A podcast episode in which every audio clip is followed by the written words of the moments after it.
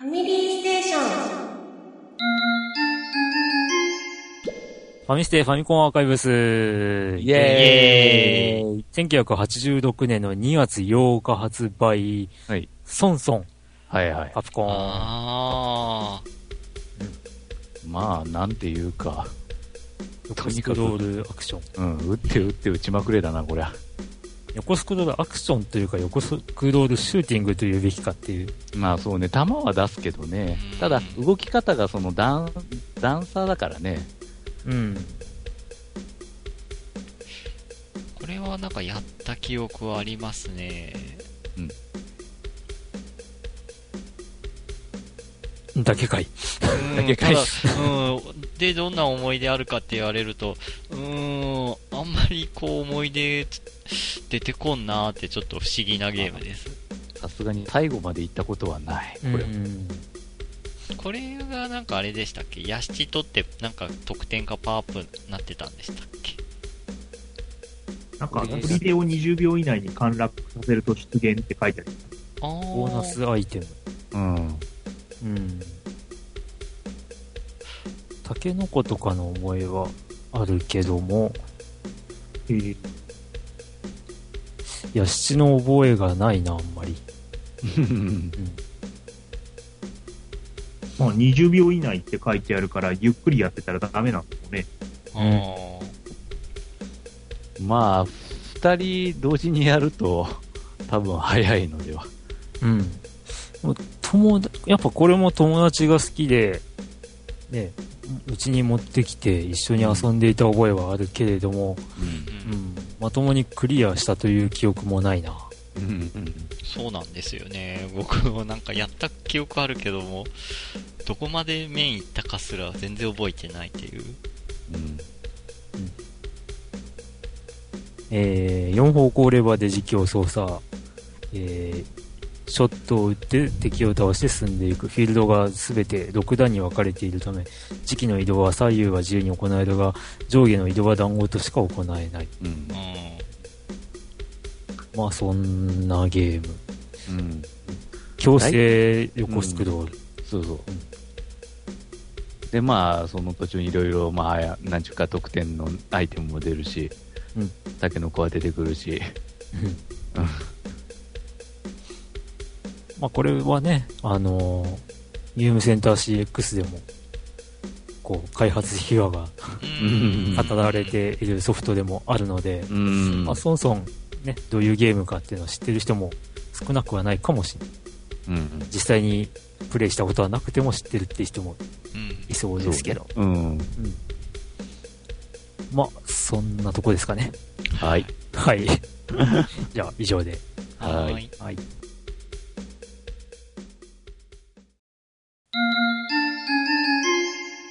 ファミステファミコンアーカイブス、イエーイえー1986年の2月21日、ある意味運命の日に発売されたファミコンのカセットのソフト、グーニーズ。おー。コナミグーニーズ。すげえ。グーニーズって意外と早い時期に出てるね。あの名作グーニーズが。名前ね、うん。映画ですけど。素晴らしいね。グーニーズゲームはしてるけど映画見たことないんですよ。えええー、逆じゃね？ー、逆だわ。じゃね？実は。えー、あ今度 DVD 貸しますよ。あ、あるのかい。あるんですよ。そう、だから、うん、グーニーズ、ファミコンゲームやったことあって、曲も覚えてんですけどね、本さ、本当の作品のファミ、うんと、映画を見たことないという、ちょっとレアな経験をしてます。うん。グーニーズ、マイキーだったかな？うん。主人公マイキーですね。マイキーの役の子ってね、今も活躍中の俳優さんですよ。へえ。イライジャウッドじゃなかったっけ？違ったっけ？イライジャウッド。ロード・オブ・ザ・リングの主人公。あ、をやってる人がマイキー役だったんじゃなかったっけかな？違うかも。ちょっと調べよう。マイキーは誰だっけね？グーニーズのマイキー役は、えー、っと、役者さんはこれ、ショーン・アスティン。あ、違うな。じゃあ誰？ショーン・アスティン。ロード・オブ・ザ・リングは、あの、ん？フロードの忠実な従者、サムを演じって書いてあるわ。ああ、そっか。あの人サムをやった人か。ああ、主人公じゃないよね。主人公じゃなかった。サムの方だったか。サムだ。うん。へじゃああれえだ。。ロード・オブ・ザ・リングのサムをやっていた人が、あ、マイキー役をやっていたと。た。うんうん。まあ、そういうほ。う。ほう。え、ってか、え、ロード・オブ・ザ・リング、その、ん？時、いくつだったんだろう？そしたら、サム、サム役演じてた時って。えー、1971年生まれの人なので、うん。あ71年生まれなので、14歳の時にマイキうんですね。ーで、ロード・オブ・ザ・リングの1作目が2001年なので、その16年後か。ー、えっ、と、さ、30歳30。30。あれ、あれ30歳だったんだ。なんか、もうちょい若いイメージがあったんですけども。まあ、ちっちゃい、ちっちゃいって感じだったね。うん。まあ今は4 43歳だし、今。ああ。へえ、そっか。まあ、そんな、そんな映画、グーニーズをえ ゲーム化。した。忠実に、とはいかず。いかんわ。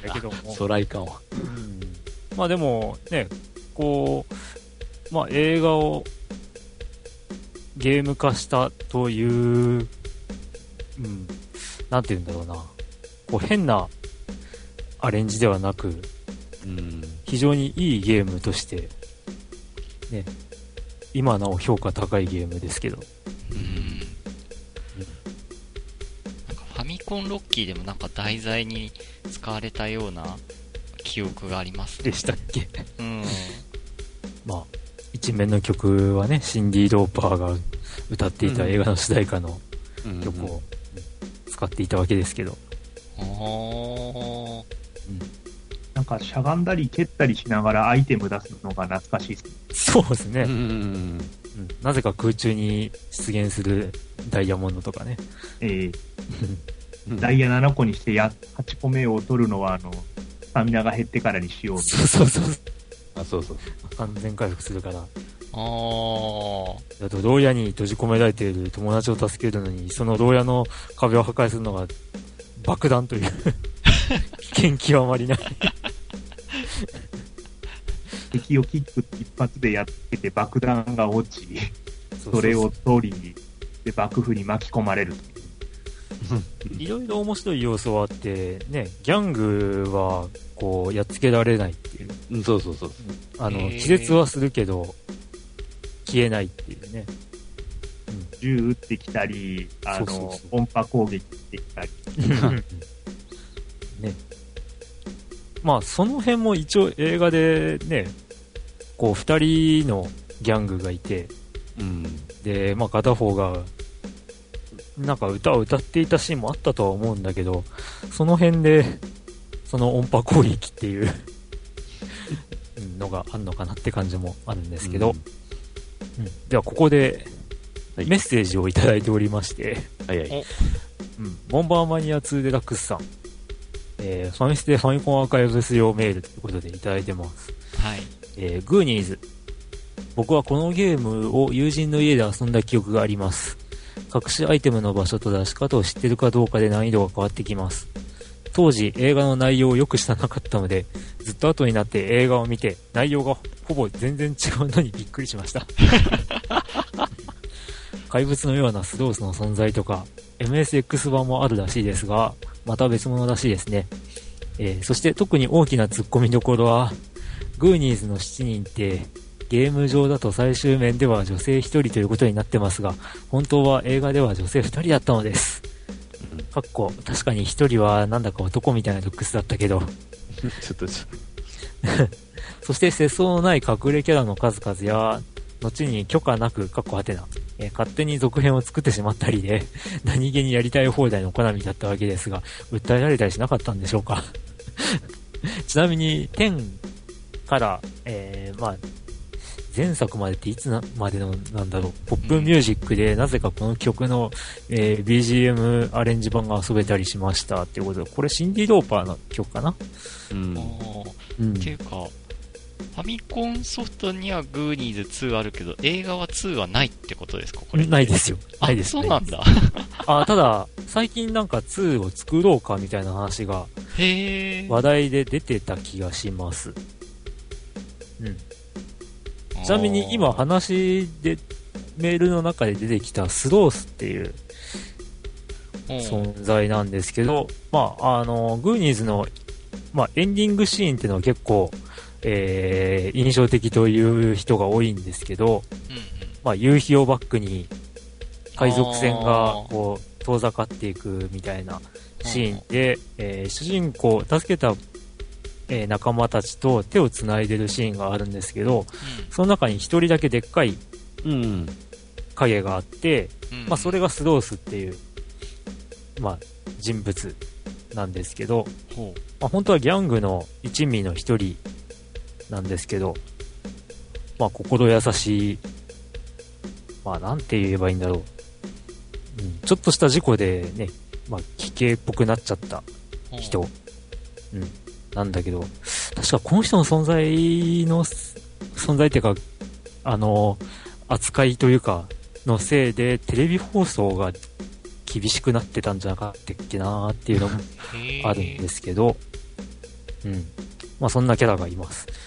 で、今、ね、メールの中にも出てきた MSX 版。うんこれ僕はプレイしたことないんだけど、どんな内容かって今、ウィキペディアで見ると、そのスロースを操作して、えー、牢屋に閉じ込められた7人の仲間を救出して出口の扉に脱出することがゲームの目的と。おううんってことは、つまりグーニーズを助けて脱出するっていうゲームっぽいな。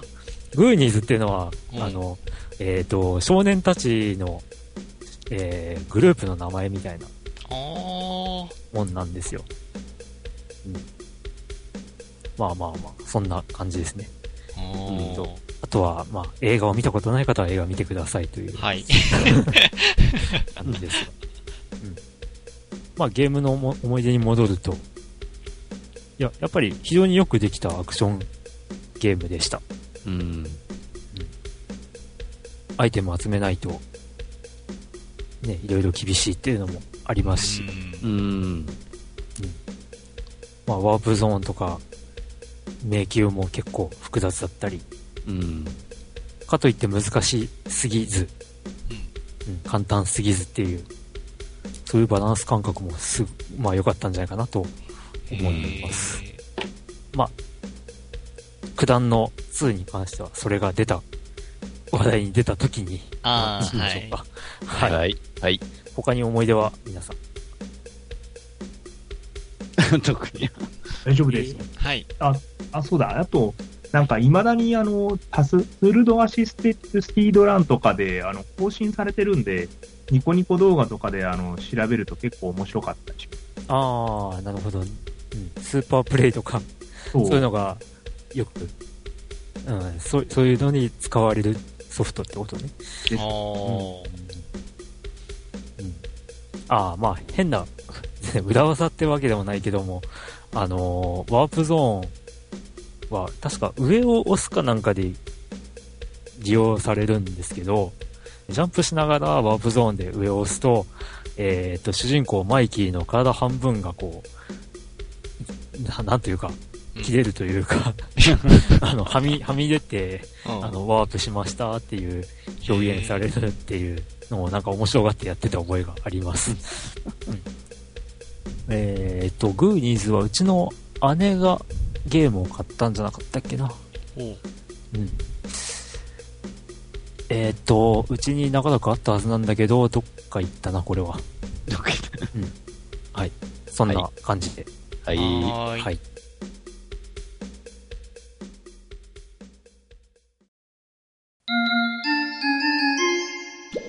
はい。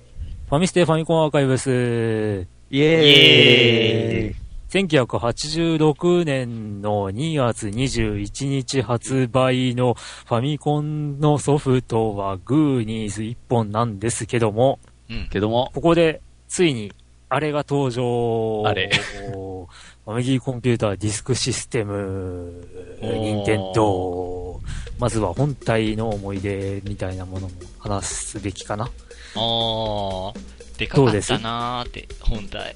あー。で、なぜか乾電池駆動ができるっていう。うん。え？でしたね。うん。乾電池、うん、そうそうそう。単二を8本かなんかそんなんでしたっけ？なんかそんな、そうそう、そんな感じ。あれはなんでだろう？なんでだろう？えー、どうなんですかね？なんでそんな仕様になってたんかなーって今、思いますね。ファミコ AC ンアダプタ自体、ーがうん。テレビ周りで、いや、た、テレビ周りで足りない、させるところが足りないとかっていうのを危惧したんですって。結局、ディスクシステム乾電池入れてもファミコンは AC ですからね。まあ、そりゃそうだ。うん、まああのね、こう初代ファミコンの、ん。うん。こう本体にジャストフィットしたうんあのデザインってかなり秀逸だと思うんですけど、うん。で、ちなみにディスクシステム皆さん持ってました？あ、持ってましたよ。はい。今も持ってます。発売直後に買った覚えが。いいな、うちなかったんですよ。おー、そうなんですね。あの、なので、友達ん家で見たことはありますけど、うんうん、うん。なあの、実物はほとんど触ったことないですね。はははははうーん。うん。まあ、後にね、あの、セガが、こう、ゲームハードを積み上げるという、まあ、あ伝説的な現象を起こすわけですけど、それに先駆けてね、あのうん、積んで刺すという。まあ言ってみればね、あの、ファミコン本体をこう、サンドイッチするようなうん。形での、えー本体、ディスクシステムの本体だったんですけども、うん。で、まあよく言われるのが、ああれですね、フロッピーディスクって言われがちなんですけど、フロッピーディスクでは厳密に言えば違うという。個お、というと？ん？厳密には違うというと？フロッピーディスクではないです。クイックディスク、ん？クイックディスクというものです。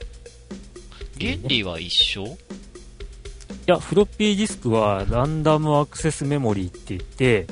えっ、と、どこにデータが入ってても、うんえー読み出そうと思っているところはそのままそこを読め、よえっ、と、ピンポイントで狙って読めるんですけど、うん。えークイックディスクっていうのは確か、あの、音楽用カセットテープと同じように、1から順番に読んでいかないと読読めないっていう、そういうディスクだったはず。はあですうんはい。なので、まあ、うん片面に1作品ずつっうんうん。ていう、そんなことになってんじゃなかったかな。ああ、ディスクシステムの思い出といえば、その当時、なんか、まあ、店頭に、あの、ディスクシステムの、なんか書き換えの筐体とか置いてましたよね。うん。はいはいはい。ディスクライターっていうか。はいうんうん。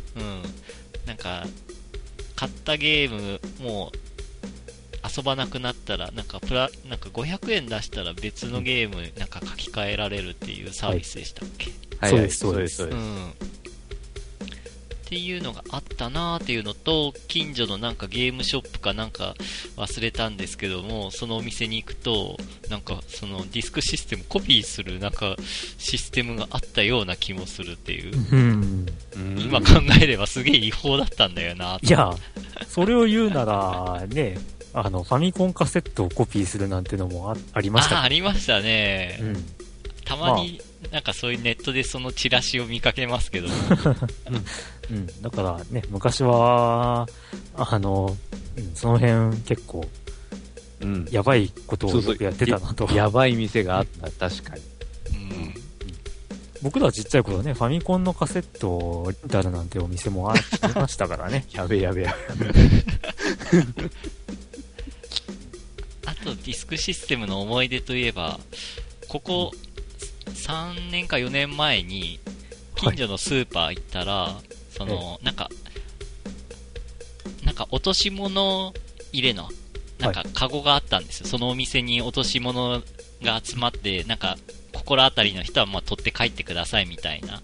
うん。っていうなんか、ケースがあったんですけど、その中にディスクシステムのあのカセットを挿す部分の黒い、あの、ユニット？はい。はいはい、はがい。入ってました？だけが。だけが。どういうことなんだ？しかも、スーパー。そう、スーパーにそのユニットの部分だけが忘れ物として、そのカゴの中に入ってました。どういうことなんだ？わかんないよ。もう、なんでこんなとこにこんなもん忘れる人がいるんだろうっていう。捨てたんじゃない うんうん。うんうん。いやー、わかる人にはわかるユニットっていうか、機械が そこに落ちてました。まあ、あと、本体の思い出としたら、こう、なんとなく無駄に、こうね、電源入れて、ディスク入れずに、うん、あの、マリオとルイージの、ああー、の、電気をつけるつけない合戦みたいなのを、うん、うん、なんとなく眺めて、あのやりとり。眺めてましたね。うん、なんていうこともありましたが、うん。はい。本体の思い出はそんなもんでいいですかね。はい。じゃあ、以上で。はい。大体、区切っちゃうのね。はい。はい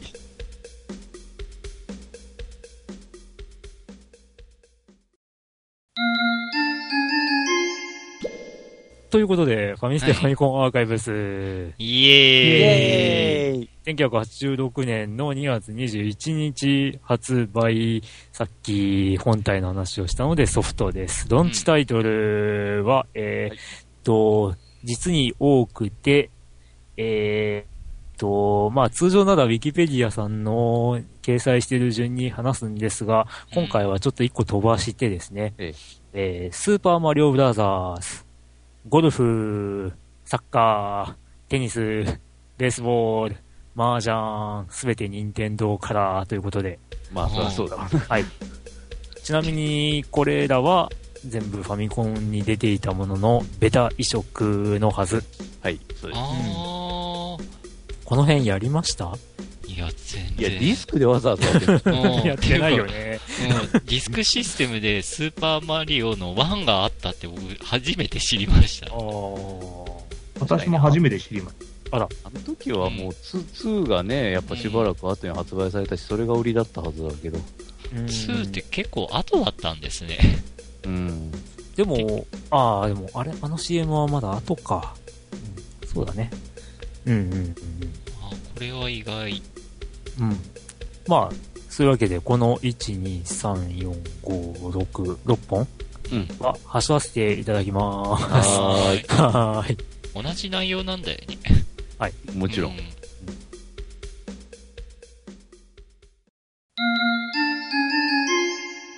ファミステファミコンアーカイブス。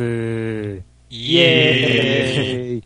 同じ日で何度もって感じですけど、えー、1986年の2月21日、えー、これが本命、大本命、えー、ファミリーコンピューターディスクシステムのローンチタイトル。で、えー、唯一のオリジナルタイトルであった、えー、ゼルダの伝説。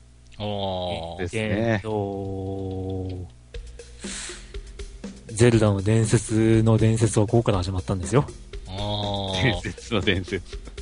主人公の名前がゼルダってわけじゃないという。うん。うん、そういうことです。未だに 勘違いしてる人うん。うんちゃんとタイトル画面にね、えーっ、と、小さくですけど、ザ・レジェンド・オブ・ゼルダって書いてあるというね。うん。うん。ね当時は全然英語とかわからんのでうん。知らんかったという。まあ、これは説明不要といえば説明不要かもしれないけども、うん。うん。まあ、上から見下ろしの1画面スクロール型と言えばいいのかな？まあ、そうですね。アクションロープレ的な、そうですね。はいはい。的なって言い方が、まあまあ、うん、適切かもねっていう感じのゲームですけど、割とマップも広かったなという。広かった広かった。うん。64画面ぐらいあったのかな？へあまあ、明確には覚えてないですけど。うん。そうだ。実は、やったことないんですよ。ほほー。実は。タイトルはよく聞いてたんですけど。ほほー。え、じゃあ、ドラグーンさんは、ゼルダの伝説シリーズは全く触れていない？それがなんか、微妙に記憶があるのは2の方なんですよね。横スクロール。それはリンクの冒険？の。うん。リンクの冒険か。2とは言わない。あ、2とは言わないんだ、あれ。リンクの冒険ですう。ん。ゼルダの伝説2って言っちゃうと、スーパーファミコンのやつになるんじゃない？もしかして。いやあれは、あれも一緒だあけど。れは、ゼルダの伝説というタイトルで、えー2ではないですね。確かに2なんてナンバリングは今までついたことないね。ついたことがない。あ、そうなんだ。確かにあれ、スーファミは、なんだっけな、伝説のトライフォースかなんかがサブタイトルでついてて、そうそうそうそうそう。で、あの、DS、3DS で最近、あの、2が出ました。そうなんだ。その、その、か神々のトライフォースか。神々のトライフォースのうんうんうん2が出ました。へえ。えー、一応、リンクの冒険は、あと、パッケージでザ・レジェンド・オブ・ゼルダ2リンクの冒険となっていたそうな。で、テレビ CM ではゼルダの伝説パート2リンクの冒険うんと言われていたそうな、一応2っていう扱いにはなってるみたいですね、リンクの冒険はまあ、リンクの冒険は、えーっと、1年後ぐらいに出ることになるので、その時に話しましょはい。はい。う。うん。で、まあ、ゼルダの伝説。うん、なんかたまたまらしいんですけど、左利きっていう設定も、ね、なんか書き間違いということからのが発端らしいんですけど、なるほど。結局それがもう伝統的になっちゃいましたし、うんうん。確かにね。そんないきさつだったんだ。書き待ち、うん、まあ。でもパッケージっていうか絵が普通に左利きの。うん。うん。なんかあの、えっ、と、説明書とかが妙にアニメで書かれてて。